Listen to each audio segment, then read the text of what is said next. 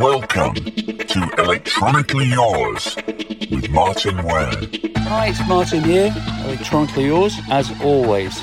Welcome to the 100th episode of this podcast. I never thought we'd get here, but we have. And we got a very special treat for you today. Somebody whose work I've admired ever since he started, really. His name is Norman Cook, otherwise known as Fatboy Slim. Other um, identities include, good lord, there's loads of them. Um, he's in the Guinness uh, uh, Book of Records for the most top 40 hits under different names. Internationally as well, not just in the UK. I mean, massively popular guy. He seems very happy, very centered. He seems to have a very happy home life. He loves uh, being creative and performing. He's very self driven. I've got a lot of admiration for him. I kind of knew, but I'd forgotten that he was in the Housemartins originally as bass player. Friends with Paul Heaton, who's been on the podcast as well. Can you imagine in your wildest dreams writing some tunes that were as popular for synchronization as right here, right now, and um, praise you and good lord, so much stuff, so much stuff. He's worked with David Byrne, done remixes for Cornershop, Beastie Boys, Tribe Called Quest, Groove Armada, Wildchild, all massively successful. Uh, he's a box of tricks. Here he is, Fatboy Slim.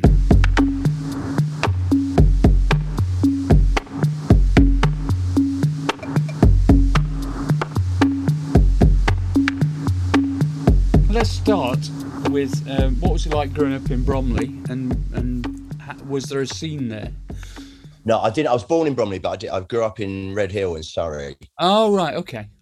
Was there a scene Uh, in Redhill in Surrey? There was a scene. There was a scene. Yeah, about, about I came. I was really lucky. I sort of came of age in in the time of punk rock.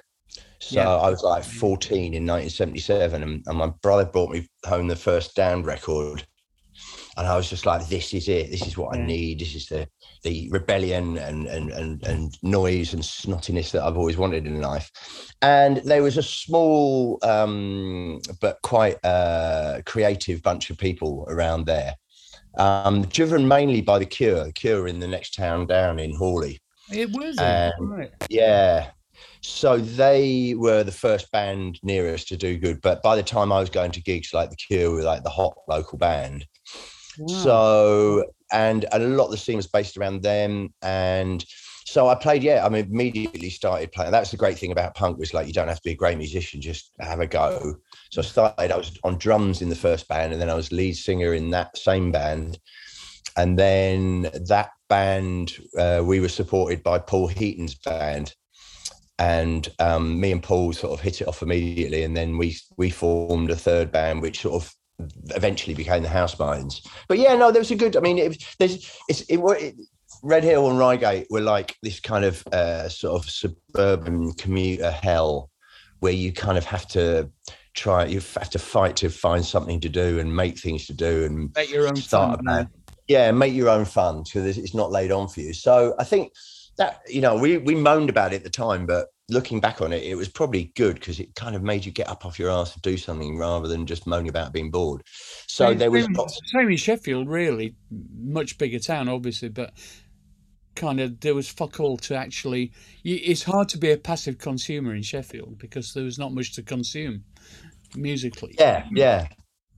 Well, we we were way more suburban than that, and uh, but I mean it's it's weird because I sort of didn't grow up in Bromley, but I felt when you see, I just watched that Sex Pistols documentary, and you know that whole thing about the Bromley contingent. It's like if there's a few of you and you've got nothing to do, you find way, you know, you find ways of going into London, and so there was a sort of Reigate Redhill contingent in the same way there was a Bromley contingent.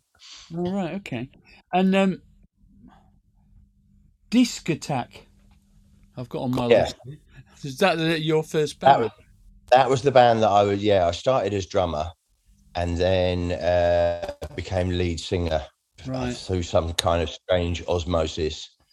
Uh, and that was my first. Um, and we were we were um, very much influenced by being boiled. We used to do a version of "That's Too Bad" by the Tubeway Army. We had a synthesizer player, which which put us aside from every other band, Which we synthesizer? uh, or synthesizer owner, which was a big thing in those days. Yeah. What was So- the synth? Sorry, What was the Oh. I don't know. I wasn't the owner of it, so I don't know. Right. It was. It'll come to me. I'll suddenly blurt it out in about Yeah, yeah, yeah. time. And and and it says on um Arp Odyssey. I love the Arp Odyssey. It's great. Yeah. Yeah. Um it says you went to school with with Keir Starmer, is that right? Yeah. Yeah. And, and actually, for, he was in my class for five years. I mean, a lot of people's like, oh, you were at the same school, but he was actually in my class for five years Right. at the local grammar school. Uh, on then, spill the beans. Well, there's not there's not much to tell. We used to have violin lessons together. Uh, he was probably more interested in music than politics in those days. Bizarrely enough, there was another kid in our class called Andrew Sullivan, who who was like he was the genius. He was just so brilliant at, at, at everything academic, and he used to say his ambition was to be prime minister of England. Keir, Keir never said a word. He never mentioned it. He was he's like he was playing the long game. Um, Totally, yeah.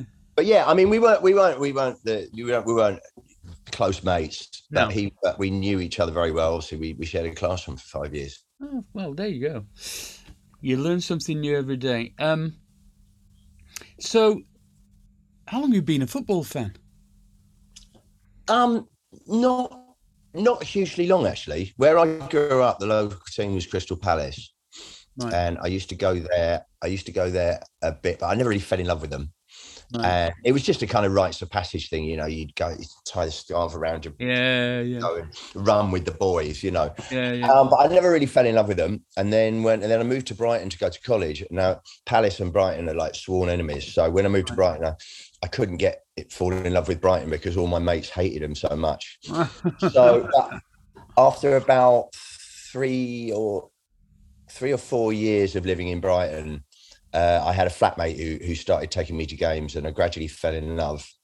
And it went from that to um yeah to becoming shirt sponsor I know, I saw that. Yeah, when they Yeah, were in so- the uh, which division were they in then? we were in the the fourth tier which would and those days was called the second division.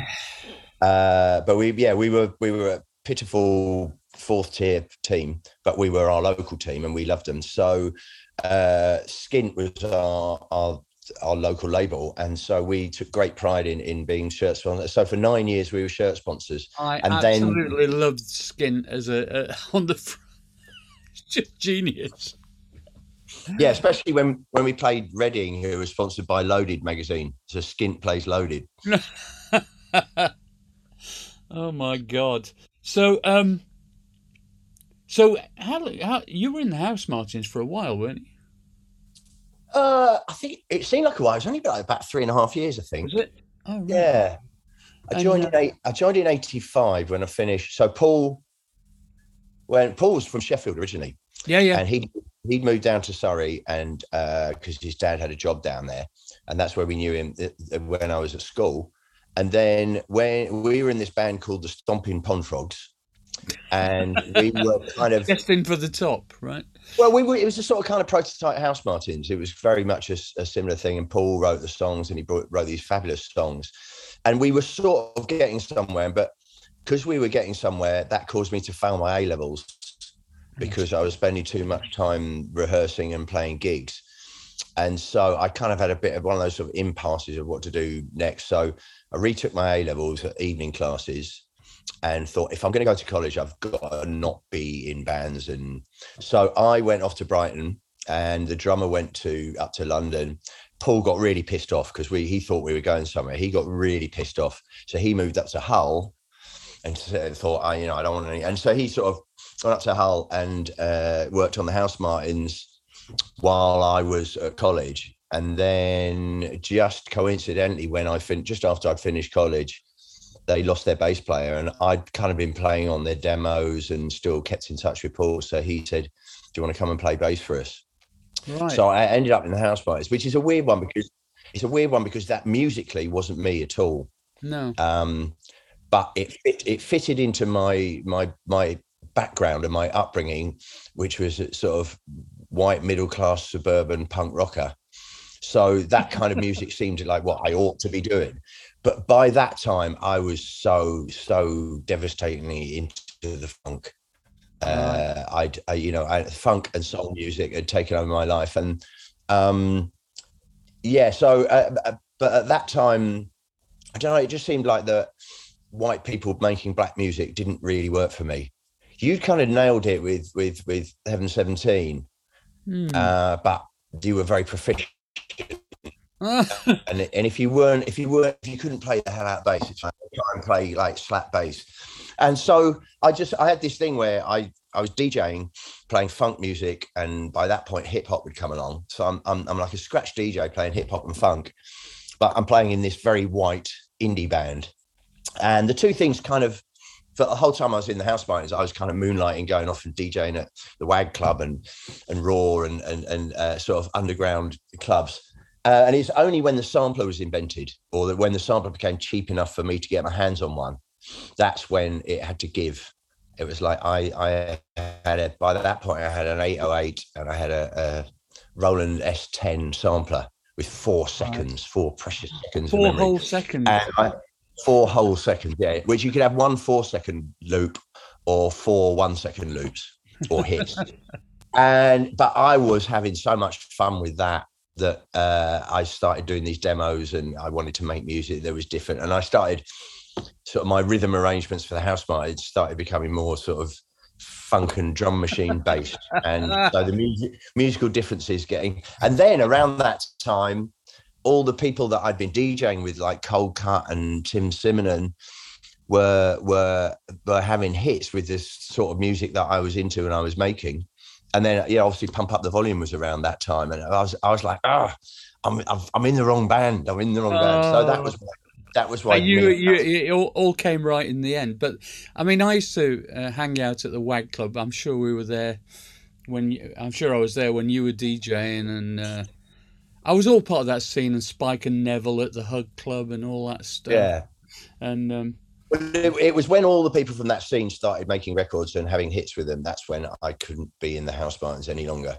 Yeah, yeah, yeah. Um, and it's great. It's great because me and Paul are still good friends, but he's so much more successful. Not you know being able to wander off in in in that territory, and me being able to go down rhythm rhythm avenue. I think your avenue. I mean, I did. I, I did one of these podcasts with Paul, and um, oh really? Yeah, yeah. I'd never met him. Can you believe that? He's from Sheffield, and I'd never met him before. He's a Sheffield United fan, so that's why. Oh, well, I see. Right. Uh... Yeah, but anyway, we got on like a house on fire. He's such a nice guy and so such a talented songwriter. But um, I prefer your direction because I'm from that kind of soul, northern soul background. You know, that's what I was listening to throughout the seventies and eighties. Uh, you know, early eighties, and um, but then we thought, right, so you aim for something completely different, and somehow you land in the middle, which is where the interesting stuff is. You know, accidental. Yeah, I like that personally. Well, it's. I mean, if you think that most music is is a kind of hybrid of two different things, and it tends to be a hybrid between something predominantly underground or black or gay. Yeah. And then something very, com- and then sort of white, straight people liking that, and then it meeting in the middle. So, I, you know, I mean, uh, you know, your journey with Human League and with, I mean, you know, Penthouse and Pavement was such a groundbreaking album because it's like, you know, white guys doing funk, and, and and yeah, I mean, in my in my musical journey, that was it was it was records like that and records like the first big audio dynamite album yeah. where i'm like yeah you can you can mix. But then if you look back i mean if you look back to what rock and roll was rock and roll was just a white version of rhythm and blues. Yeah. and when when i started having hits in america like they said, hey, you know, what is this British invasion of you and the Chemical Brothers and the Prodigy? Yeah. And I'm like, well, we're just taking sort of black records that we loved and and whitening exactly. them up a bit and then sending them back to you in the same way that the Beatles and the Rolling Stones did. Exactly. So I think that, that those kind of hybrids they were, and like you said, somewhere you meet in the middle, yeah, yeah. and hopefully you meet in the middle, and it and it really strikes a chord. Yeah. Have you uh, seen the new Elvis movie, by the way? Not yet. No. Should I? Fucking awesome. Honestly, I'm not a big fan. Yeah, I'm not a big fan of biopic, musical biopics at all. But uh, I have to say, the guy who plays Elvis is is amazing, and the way they've done the you, well, you'll appreciate it because you're a kind of a mashup. You've got a mashup mindset, right? So they've brilliantly hybridized the authentic sound of his original kind of records with contemporary beats and contemporary. Well, that's Um, that's the attitude. genius of that's the genius of Luhrmann, isn't it? Yeah, Yeah. No, I worked with I've worked with Luhrmann on um, Moulin Did you? So yeah, yeah, Fuck yeah. off. Did you? No, he got me to bastardize the can can. Yeah. Well, anyway, he's done a brilliant job on Elvis. Uh, Well, he yeah. No, I can see. I because I was wondering where he would go with it. But yes, when you said he mashed it up, yeah, that was that's exactly what. He and and and uh, and also the uh, there are certain key points, obviously, in the plot. There's this uh, the one that is the most insanely impressive is where he. Um, He's, he's, he's just had his first record record out on Sun, I think, and and he's doing some kind of high school hop or something, and and his manager at the time said, "You mustn't do any of that hip swinging thing, you know, because you know there are parents here and and all that stuff." And he goes, "Oh fuck it," and the women are just going insane, and you know how he's not short of a kind of attitude, is he, Baz Luhrmann? He's it's just beautifully done and it really captures the excitement of all that stuff i think. It felt like being there anyway to me. Um, i loved it. I saw it on the imax. It was great. Um, so let's talk about your um, yeah you, so you love uh, funk and soul and um, and then big beat comes along and and suppose that that emerged from the technology really didn't it it emerged in the technology of, of being able to afford a sampler with more than four seconds. Yeah, I got a, I got a, I got an S nine fifty, which got me up to forty nine seconds. So that's like forty five seconds more of tune that you can build out of, and I yeah, it, it sort of it started with me doing remixes and, and making sort of more hip hop records, but it I I'd found a way of basically using the sampler for pretty much everything. Right. Uh, just not having drum machine samples or breakbeat samples for the drums, but then reprogramming them, playing them like you would a drum machine, and then having just just banks and banks of, of loops of guitar riffs, bass riffs, and um, and by the time I sort of did the second Fatboy Slim album, I kind of had this way where I would write the bass lines, and that would be pretty much the only live thing on on the on the tune. And the rest of it would just be like a collage of tiny little fragments of other people's records some so small that you never kind of noticed what they were.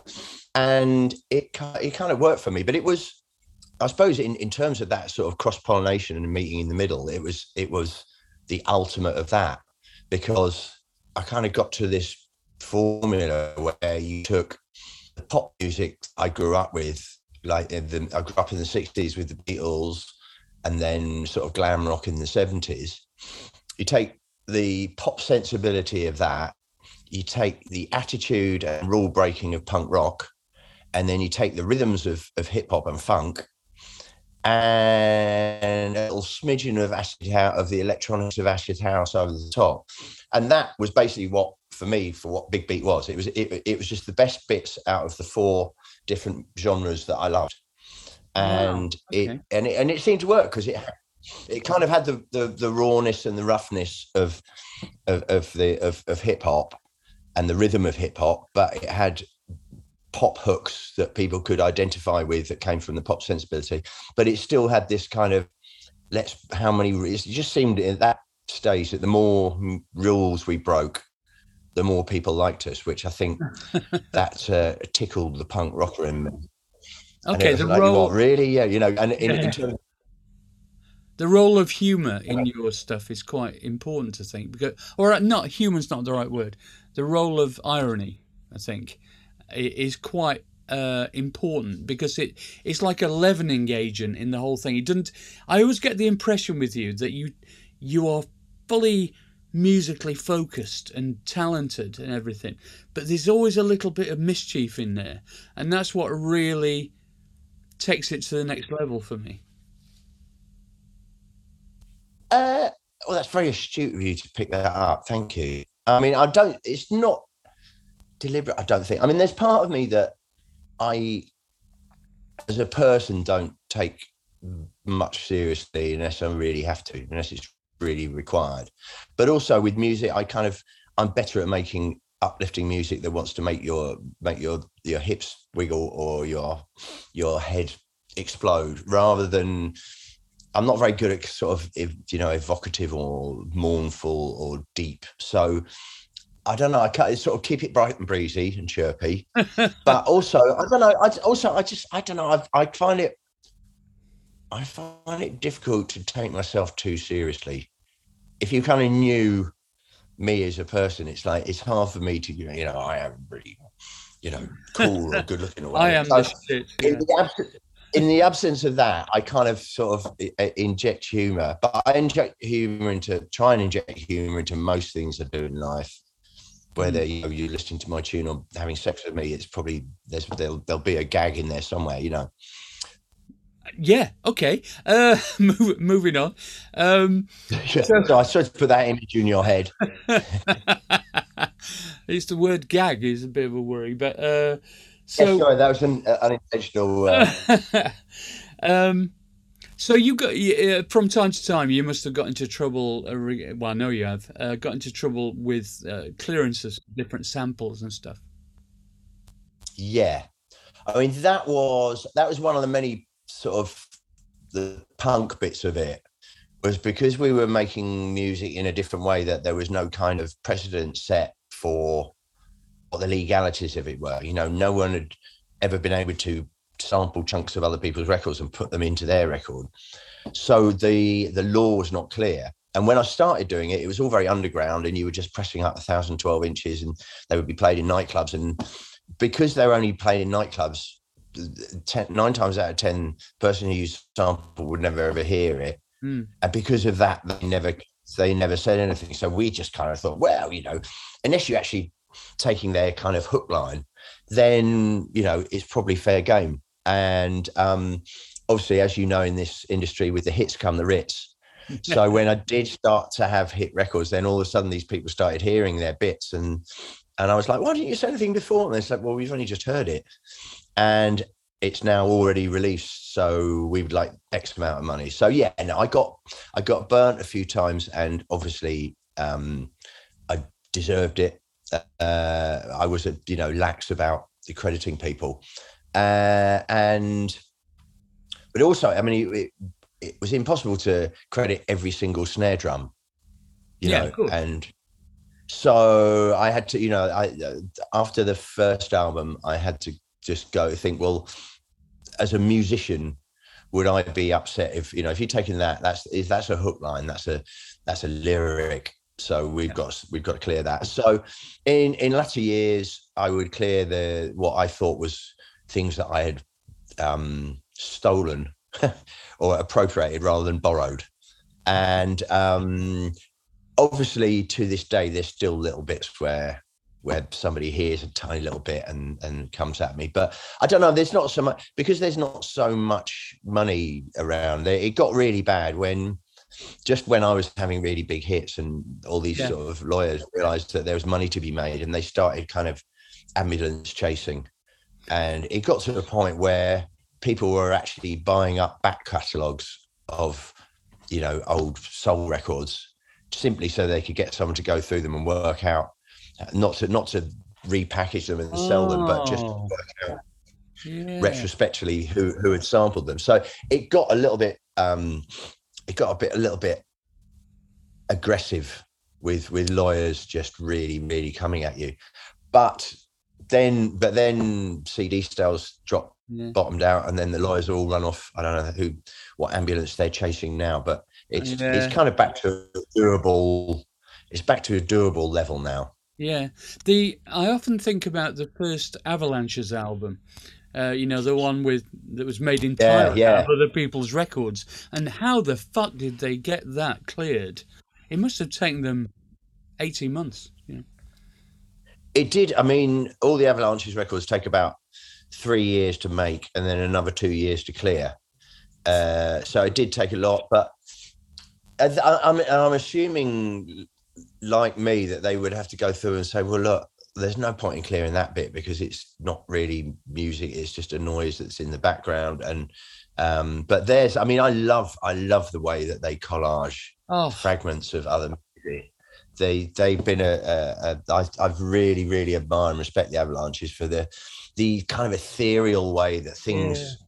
just things just seem to be going on in your mind as well as on the record. oh, they are very smart. I think personally. Um, so you've won Brit Awards. You've, I mean, you, you know, your creations are familiar to the absolute nth degree, but by the general public. I mean, does that? I mean, I know we've had some success with Heaven Seventeen and Human League and whatever, but I mean, literally, there was a time when there were you could hardly put a fucking advert on, and there wasn't something that you've been involved with that was on it. You must have earned so much money from synchronization.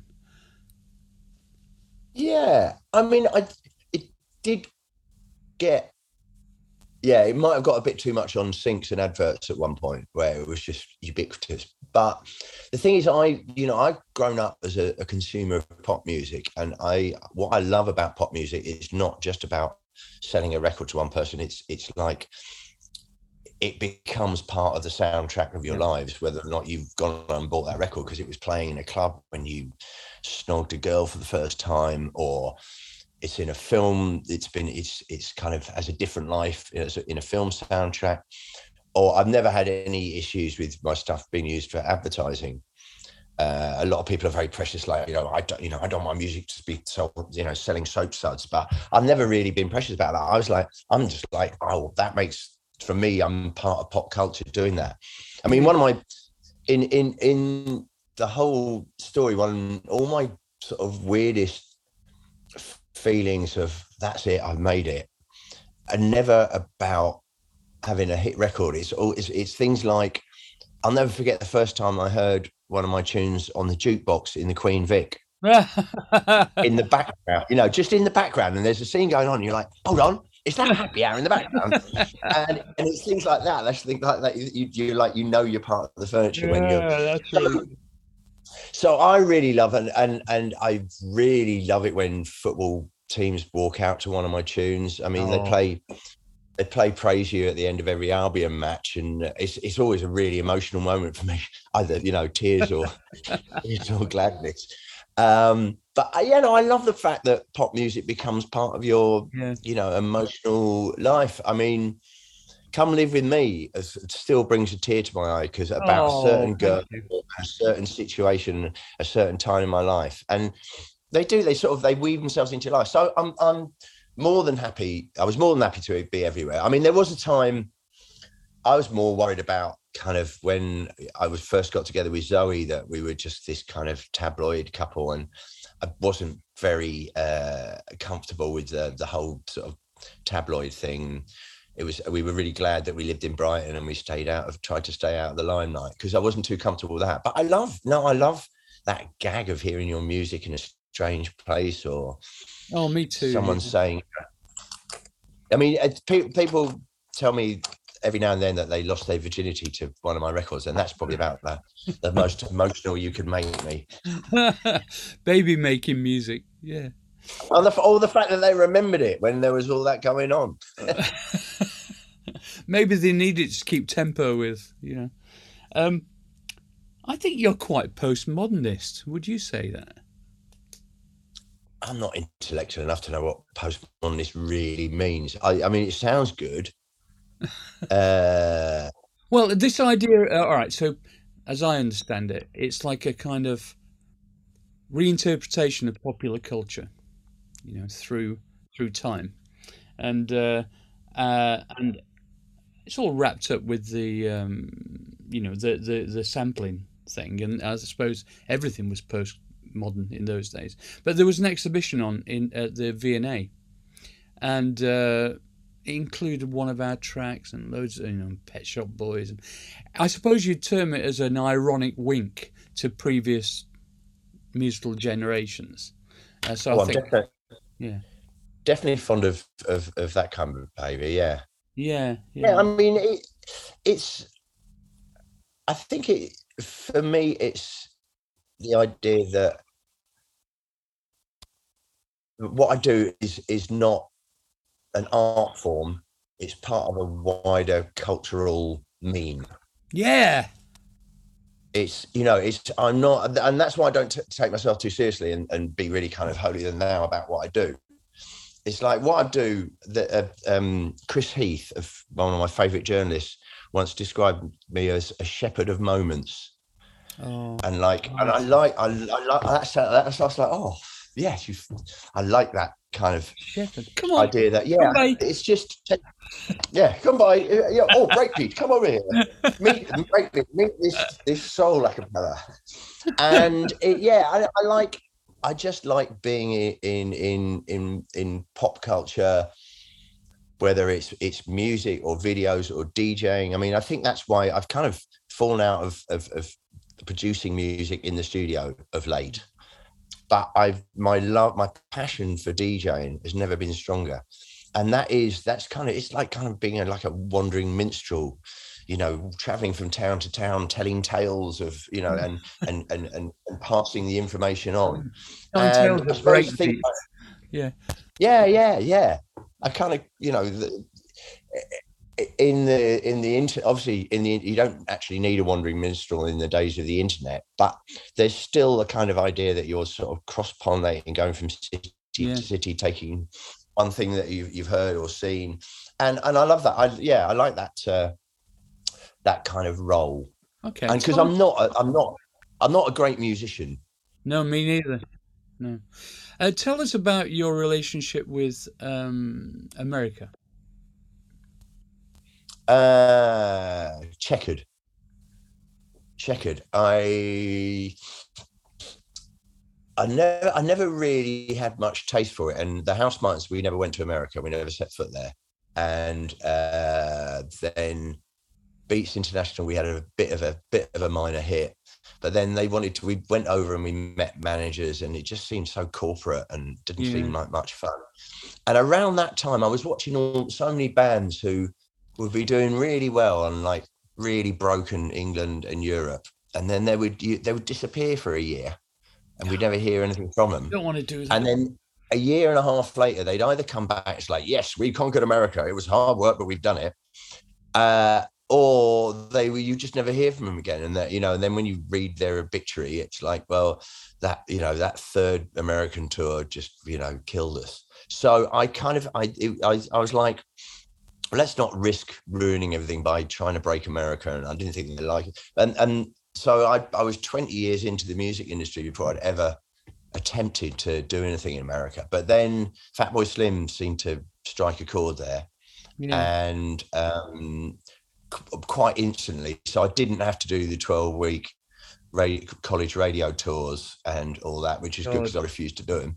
But Yeah. I sort of fell into it with the second Fatboy album, um, and we were getting you know, and a couple of film syncs, and um, I suppose you know the the the praise you video really really Yeah. broke me and that kind of turned a lot of people on. And so i had for for a few years i had this your big in america thing which was great. And it was lovely. It was great for me to be able to travel around america and go to all these cities that i knew songs about or cities where i you know i i've dug their culture or the, the particular music that came from there that kind of sort of historical thing. And you know made my pilgrimages to detroit and to San Francisco and, and and felt like parts of parts of those hearts were still beating. Uh, and then and then and then it all then it all went flop. And you know the third album didn't do so well. And then they've got very short memories the Americans so uh, I ra- again rather than slog myself I was just like well look if the gigs aren't if the offers aren't very good let's go you know and then by this point I had Brazil was doing really well and Japan and Australia. And it's like, well, let's go to places where they like me rather than trying to beat beat the Americans into liking something that they don't. um, but then having said that, the last this year, I kind of I went back because it was one of the few places I could I could get work at the tail end the tail end of last year, it was it, I was trying to play in Europe and I was losing as many shows as I did. Really? And in America, yeah, the well, just you know, I couldn't get there. I wasn't, Oh, or. I'd have to for two weeks when I got back. It was quite, it was like tiptoeing through a minefield for most of last year. And so we just got a whole load of offers from America, and we were pretty sure they'd happen. So I've done three, three trips to America already this year, and I see. I think I'm. I've now gone so out of fashion that I've come back into fashion because they seem to they seem to like me again. But it's yeah, it's um. Why? Why? Can I ask why you asked that question?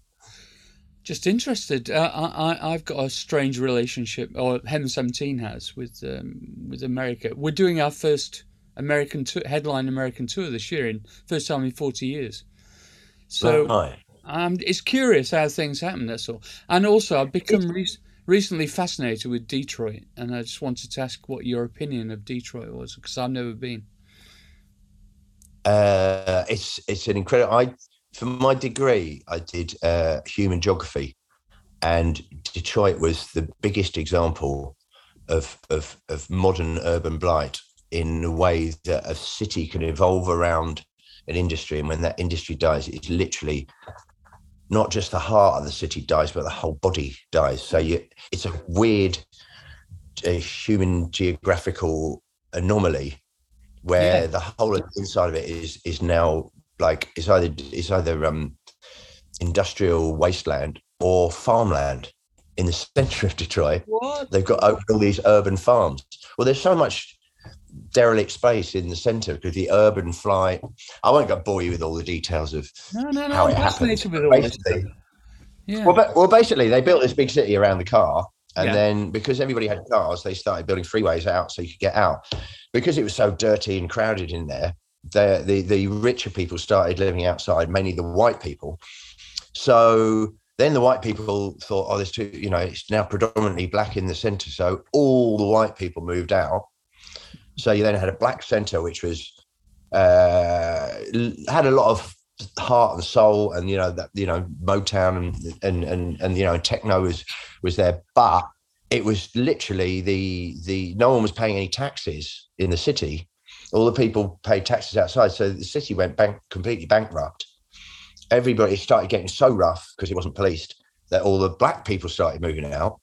So first of all, the white people all ran away. Then all the black people ran away. Then you were left with nothing. And I've never seen a city centre so completely abandoned.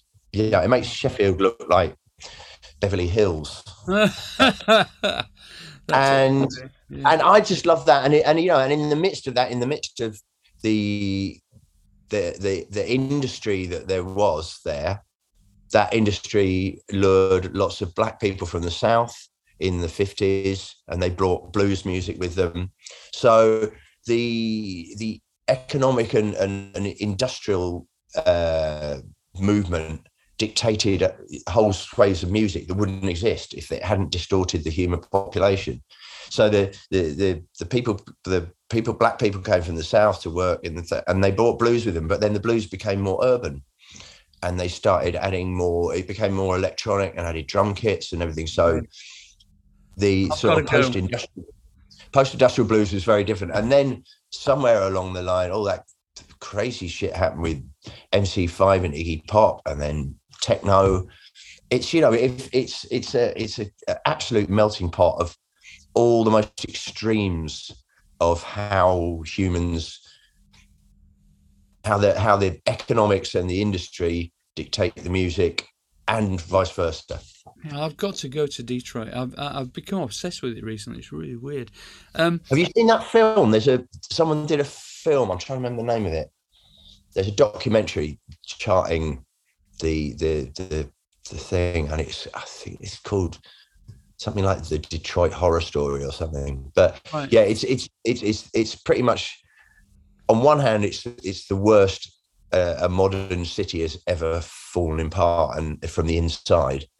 But secondly, it's created so much music Yeah. through tension and the economics and and the race um, distraction. It's become it's become a hotbed of some of the best music. wow. Do you do any teaching? No, You should. You're very do you good think? lucidly explaining uh, contemporary culture. Yeah, I think you should. Oh, I'm not. I'm not that confident about public speaking, but I thank you for. there was me. I was just thinking, oh god, I've rabbited on too long with with what is my subject. It's it's great for me being studying settle, uh, human settlement patterns. It's great being a DJ because you fly all over places and and you you see the models of of uh, Yeah. of the way cities grow or are built, and you see them from above and go, oh, right. Like Sim City, isn't it? I used to love that game. Um, so right, so I mean, so many successful albums. What? Which one is your favourite? Do you think? Um, I don't know. I mean, obviously, you've come a long way, baby. Has been Yeah. by far my most successful album of my whole career, and and I and I still love a lot of it. I don't know about if you're the same, but a lot of albums is like, even if they, you know, and especially the more successful ones, he's like, I never want to hear Caravan of Love again or Happy Hour. and no offense to it, but it's it's done in my head. You know, the only time I ever want to hear it is if I have to play it to somebody. You know, Yeah, yeah. but things like things like right here, right now. I mean, it, it, I've got this little, I've got this floppy disk.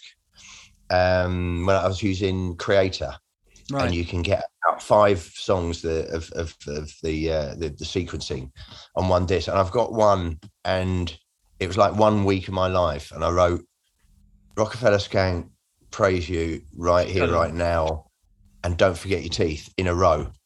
what? And out of yeah, and like that was a good week.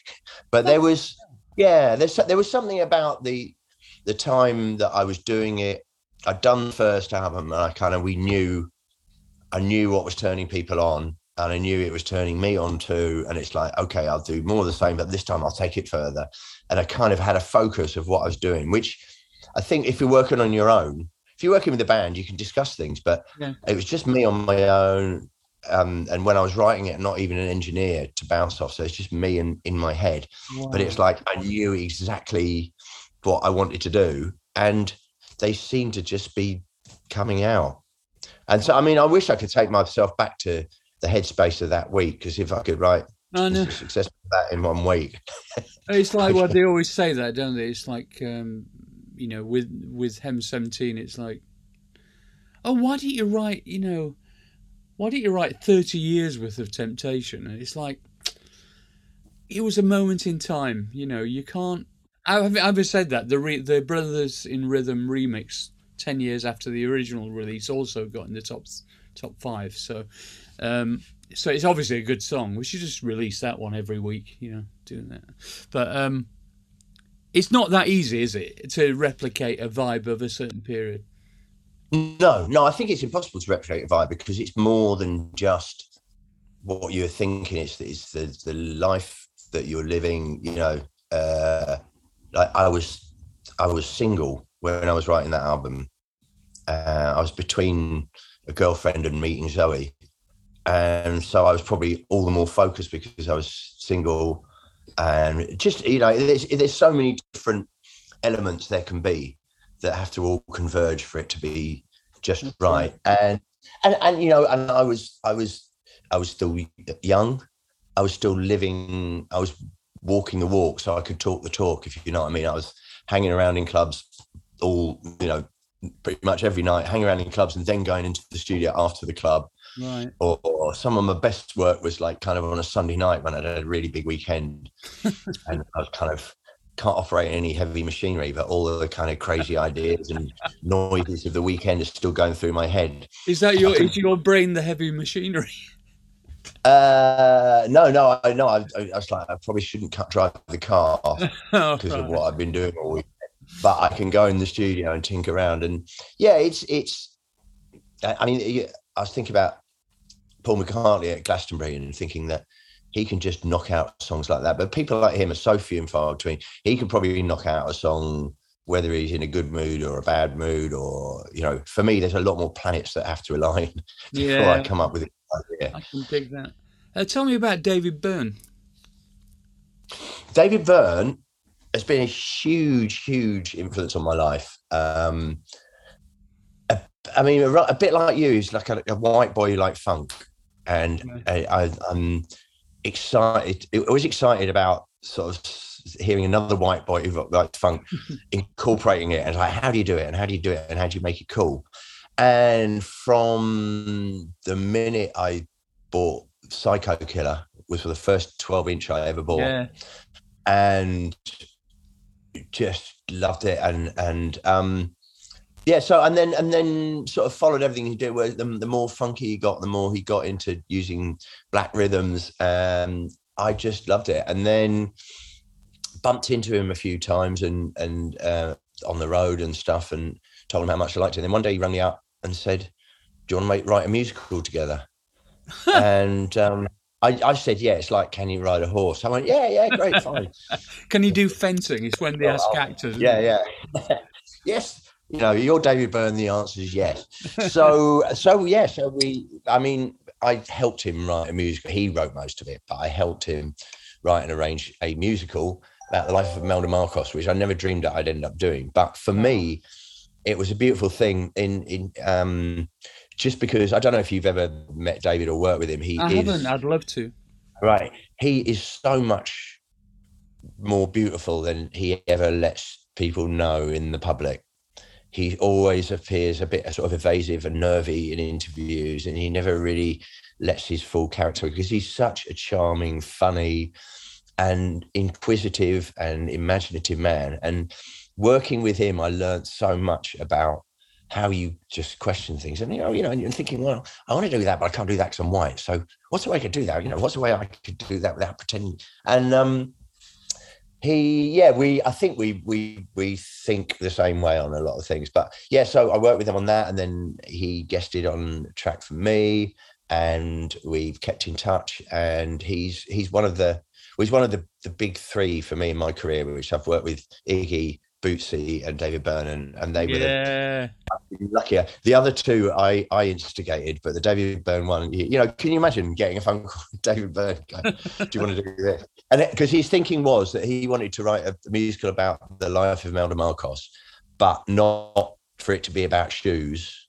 He wanted it about the fact that she was dancing at Studio 54, spunking all the money that, that, that all the US foreign aid that he, she'd been given. Wow. And he wanted to set it in Studio 54. And he was thinking, what's the modern equivalent? This is how his mind works. So he's thinking, right, I'm going to sit in a disco and we'll make it like a dance, all singing, all dancing, uh, ironic thing. And so, where would she be now if she was doing that now? Manumission in Ibiza. Yeah, yeah, yeah, yeah. And then he looks at Manumission, or he asked someone, and they said, "Well, Manumission in Ibiza is like the biggest hedonistic playground at the moment. So then he looks at who the residents of Manumission is. He sees my name.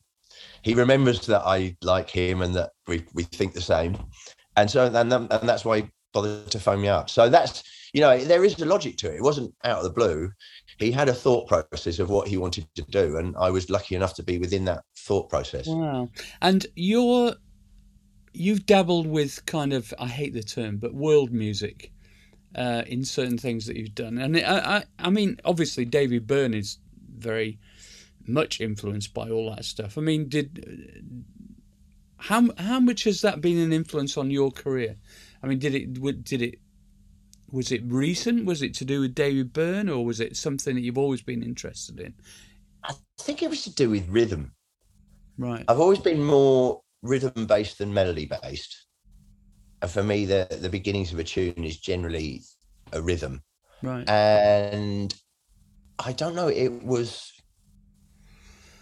it was just um the idea that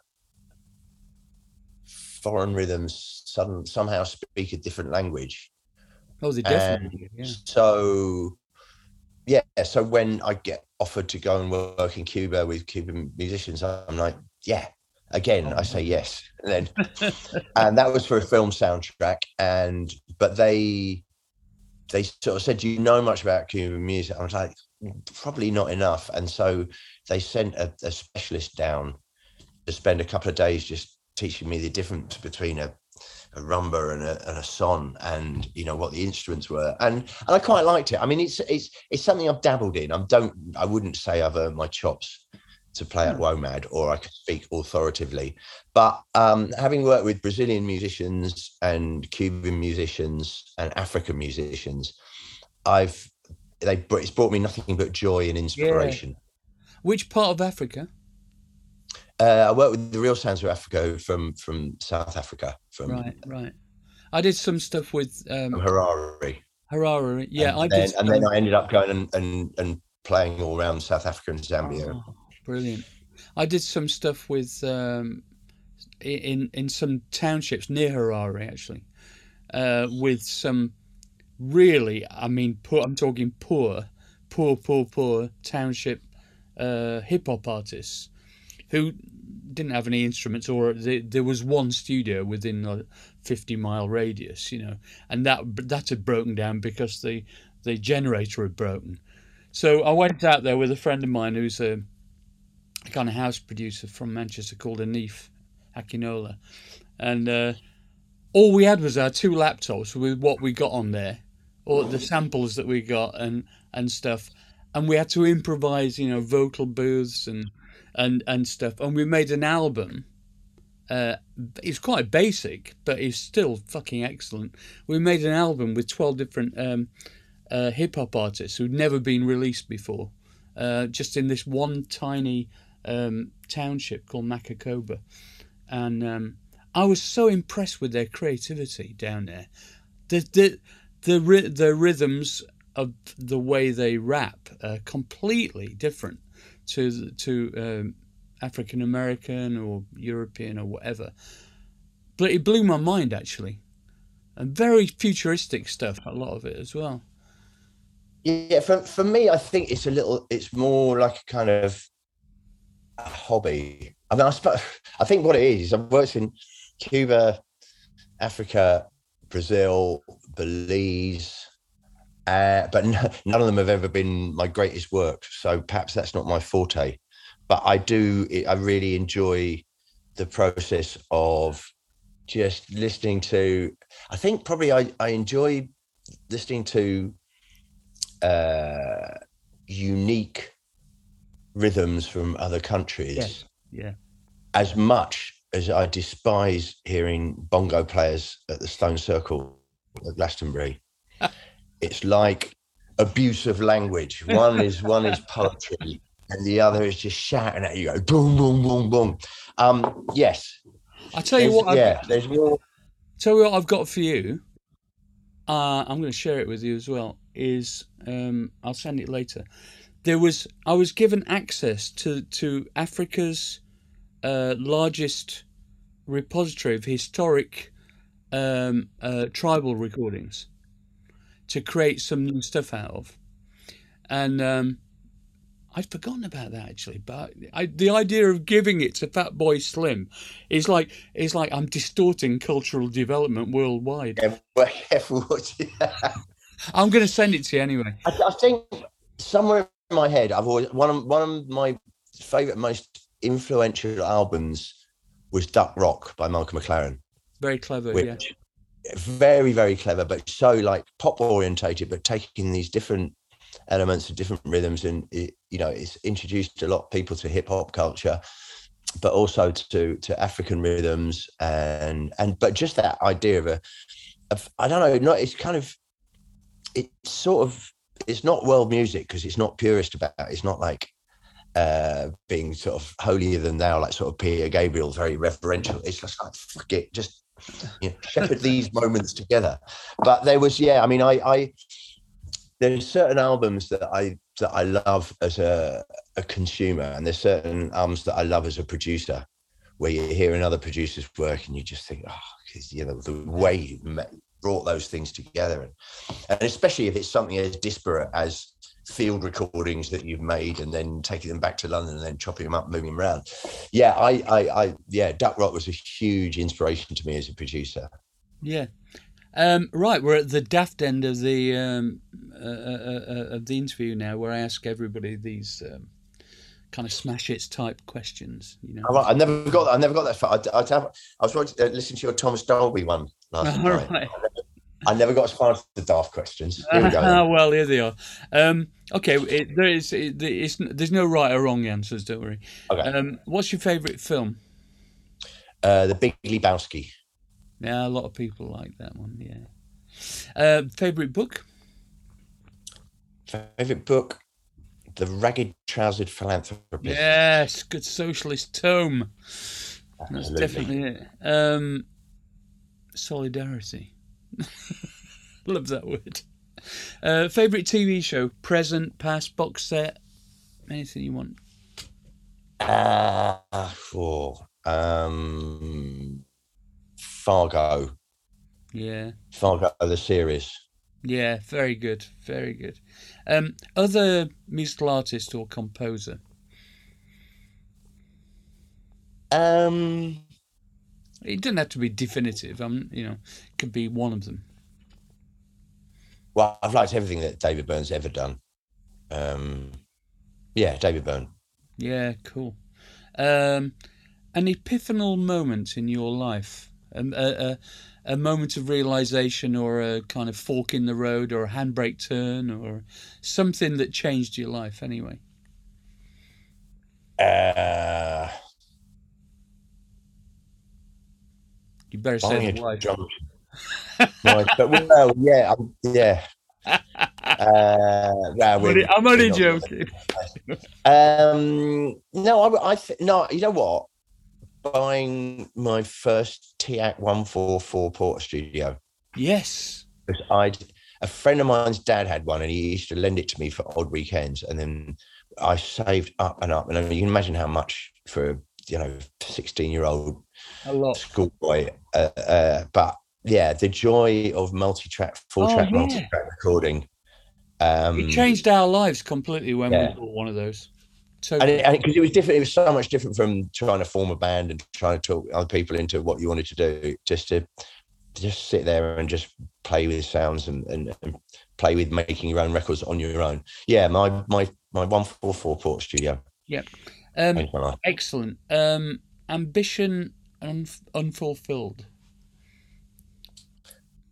To score a really good film, That's my ambition as well. I've never to actually. score the whole, to score the whole film in in something like Cooder doing Paris, Texas, or George Moroder doing Midnight Express. You know, Yeah, done bits. I've done bits and scenes, and I've done overseeing. I've done you know musical director choosing the music. But for me to score the whole thing, it probably never happened because I'm not really a good composer or scorer, and I would only do it if it was a really good film, which I wouldn't know from reading the script. So that's the one that I'll probably I'll take to my grave. yeah. I really admire uh, John Carpenter actually, um, and his scores. You know, Escape from New York and that kind of thing.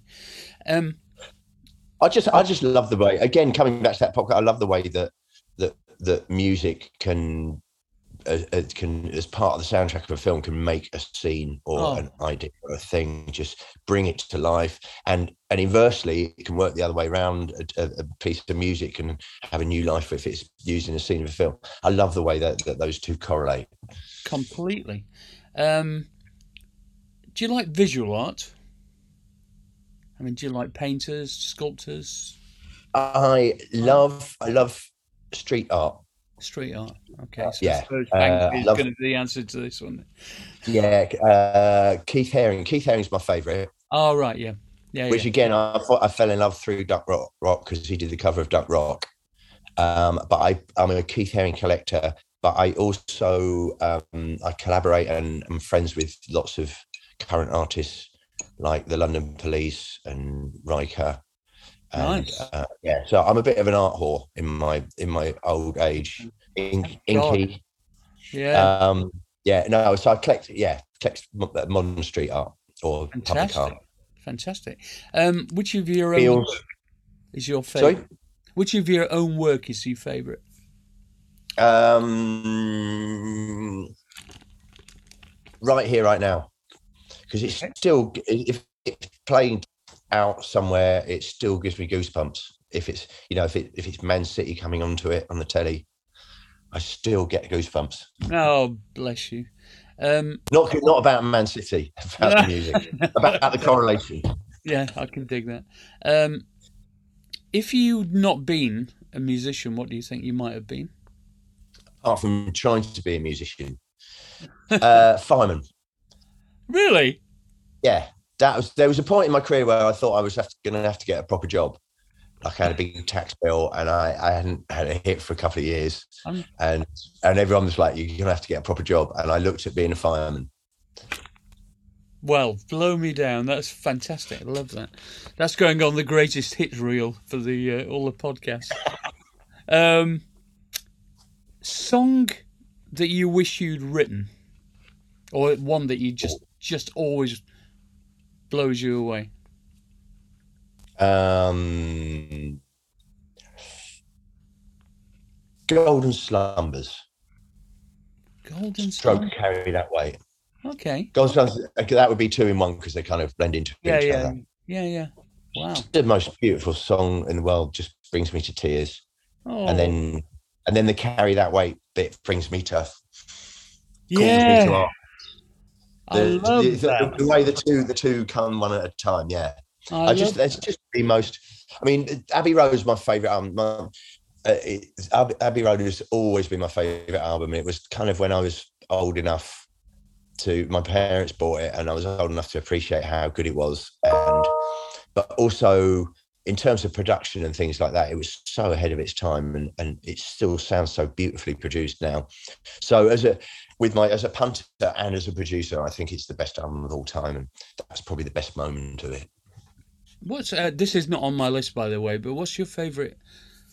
Uh, you do you, you're kind of like a, a, a the don of home recording, but uh, what's your favourite studio? Do you like Abbey Road, uh, Air, or you know? Do, have you which ones are you favourite?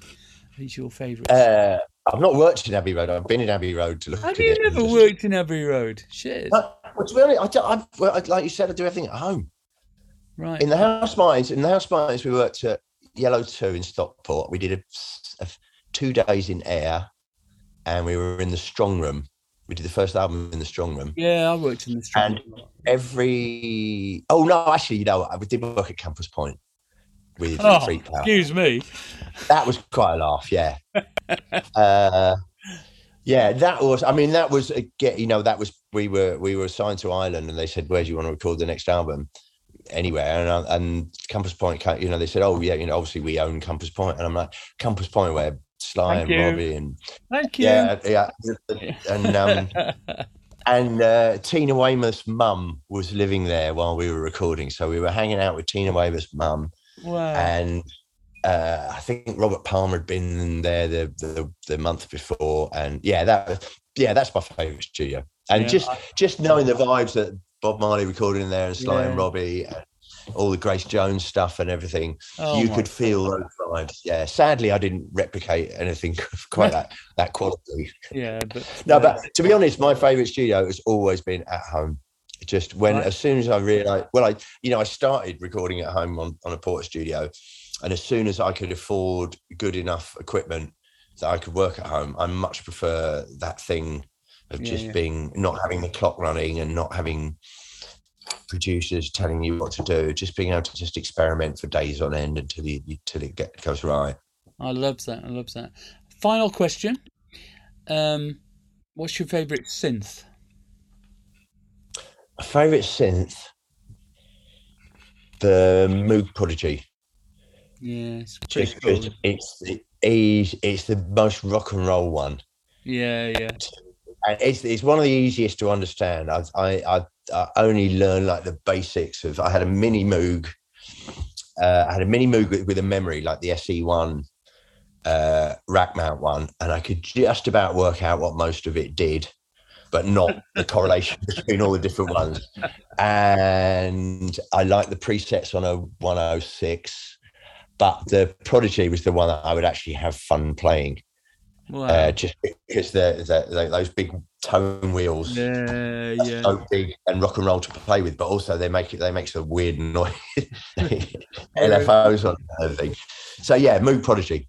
Fantastic. Listen, this has been a total pleasure. Thank you so much for your generosity with your time. And you'll be glad to know that you are going to be the 100th episode. Well, like I said, thank you very much for being interested in, and and I'm honoured that you've even heard of me. Um, shut up. and I managed, and and you managed to not let me fanboy you too much. Oh, don't, don't stop, stop, don't stop. Yeah, as they say. Okay. All right, man. I'll see you soon. Thanks so much. Nice to talk to you. All right, man. It's been a pleasure. All right, thank you. Bye.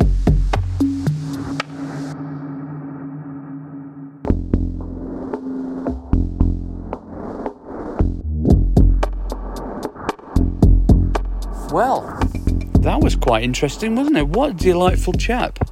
Um, very generous with his uh, uh, comments about my career and work. Um, I had no idea. But um, I've just got a real admiration for people who are so self-driven.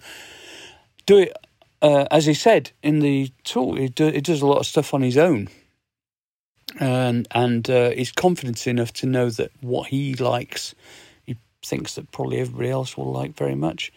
Uh, he's a very good producer, great remixer. Um, comes from that kind of soul funk appreciation as well as punk, which is very similar to my background. So we have quite a lot in common. He sold a lot more records though. Um, but yeah, I'm very um, pleased to have made his acquaintance, and um, hopefully we'll meet up in the future and have a laugh. Um, hope everybody's doing all right. COVID's not gone away, I know, but um, we're just having to get on with it, aren't we? And um, but you know, we're in the middle of summer. Life's a little bit better. Just got to get rid of these Tories. That's all. Um, sooner or later, at least the unions seem to have woken up. Um, anyway, if you wish to send me an email, praise or grumble, ideas for guests or sections, or questions I can ask them, or uh, anything like that, it's electronically Martin with a Y at gmail.com.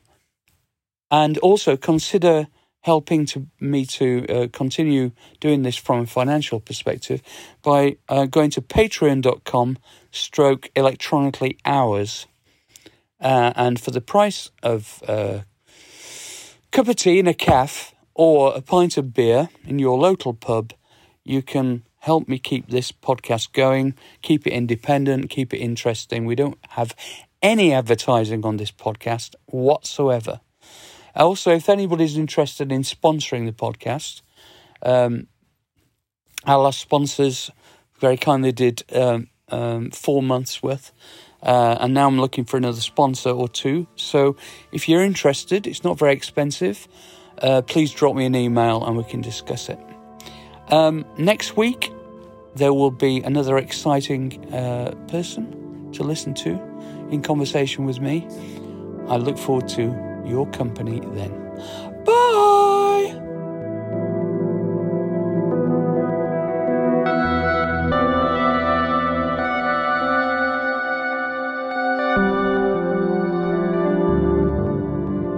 This is from Michael Woodhead in Sydney, Australia. Hi Martin, big fan of your podcast, not just because I'm a fan of M17, but the more amazing array of guests you've had, and it keeps getting better. It has become my weekend listening pattern this year as I mooch around the streets of Sydney under lockdown, listening to likes of Billy Currie, Will Sergeant, and Sandie Shaw tell all. The one person I'd love to hear more from is my doppelganger, Mick McNeil, keyboard player with Simple Minds. Huge fan of their early stuff, Empires and Dance in particular. I think I saw them once in the Fforde Green pub in Leeds, playing with the Pretenders. Went off to, went off them after they became a stadium band. Uh, I'm pretty much sure I did as well. I love those early albums though. But I think he'd left by then anyway, along with the bass player. Whatever, I'd love to hear more about his role in the music. Cheers. Michael Woodhead, Sydney. Thank you, Michael. um, Michael Scott. Hi, hey Martin. Just a quick note to say how much I'm enjoying your podcasts. Not just blowing smoke up your ass, but they are genuinely great. Thank you. I've come to these late to the party, so I'm devouring them as fast as I can. I started at later episodes and have gone back to the start to catch up. Something you said in your interview with Jerry Casale, you mentioned Colin Thurston and how he wasn't a proper producer in the old sense of the word, but more of a slick engineer that lost the league's rawness. Well, that was our experience with him uh, uh, too. I was the keyboard synth player in a three piece band that got signed by RCA in 82. They were called East of Java from Leeds and never troubled the charts. But we had an amazing time with some great people in a big expensive stu- in big expensive studios and it paved the way for my later career writing music for TV and I'm endlessly grateful for that experience. In fairness to Colin Thurston, he was a lovely chap and invited us to his house and was very gracious in every respect. But musically, it was all up to us. He didn't really contribute anything other than a highly polished sound. I can remember thinking that my estimation of Duran Duran went up tenfold, as I know that what was on those first couple of albums was all them. Anyway, a studio friend told me re- only recently that Colin went off the rails with depression, booze, and other substances some years ago, and sadly it took its toll and he passed away. That's incredibly sad. I didn't know that. Well, respect to Colin. I'm sorry about that. I've been fortunate enough to meet and chat with quite a few of your guests in person during that time, but we were just little twerps chancing our arm, so I'm sure not remembered by any of them. my parents found themselves living in Matlock Bath in Derbyshire, just as I was starting my teen years, so Sheffield was the nearest and best place to be on a weekend. Despite Derbyshire being a graveyard, I still managed to catch the tail end of punk. But then 79, I heard reproduction and it totally changed my perspective. That is what I want to do. So somehow I managed to get hold of an EDP Wasp synth. They were fun. And I was off. Had many a superb synth, synth since then. that humble introduction. And my late and in my late 50s, I'm lucky to say I still have some fantastic knobs to twiddle, both old and new. Managed to get a cancellation ticket for the Sheffield City Hall gig this year. By the way, it was amazing. By the way, it was amazing. Keep on keeping on, Martin. Loving the trips down memory lane. Cheers, Mike Scott. That's really kind of you. Thank you, Mike. And I'm very sorry to hear the news about Colin Thurston. My uh, regards um, and condolences to his family and friends. Uh, this is second part of the email from Michael Scott. Uh, recommendations: Zeus B. Held, Hans Zimmer. I'd love that. Either of those, in fact. David Sylvian. I've been talking to him, but he's thinking it over. Left field suggestion: Dave Trott. Legendary advertising creative. Uh, not sure about that, Mike. Okay. This is Alexis Bigmore. Hi, Martin. Just dropping a note to thank you for your superb podcasts. I've so far enjoyed British synth pop legends Vince Clarke, Dave Ball, and John Foxx. I'm looking forward to listening to more. I love your easy, relaxed style. Thank you. Looking forward to your Northern Soul electro collaboration with Dave Ball. It's going to be good. Please, please make this happen. It will. I would love to hear interviews with Alan Wilder, Chris and Cosey, Richard James, Aphex Twin, me too, Matt Johnson, Yello, Pet Shop Boys. PPS, I'm a big fan of the early HL albums and singles. Have a great Christmas. Thanks, Alexis.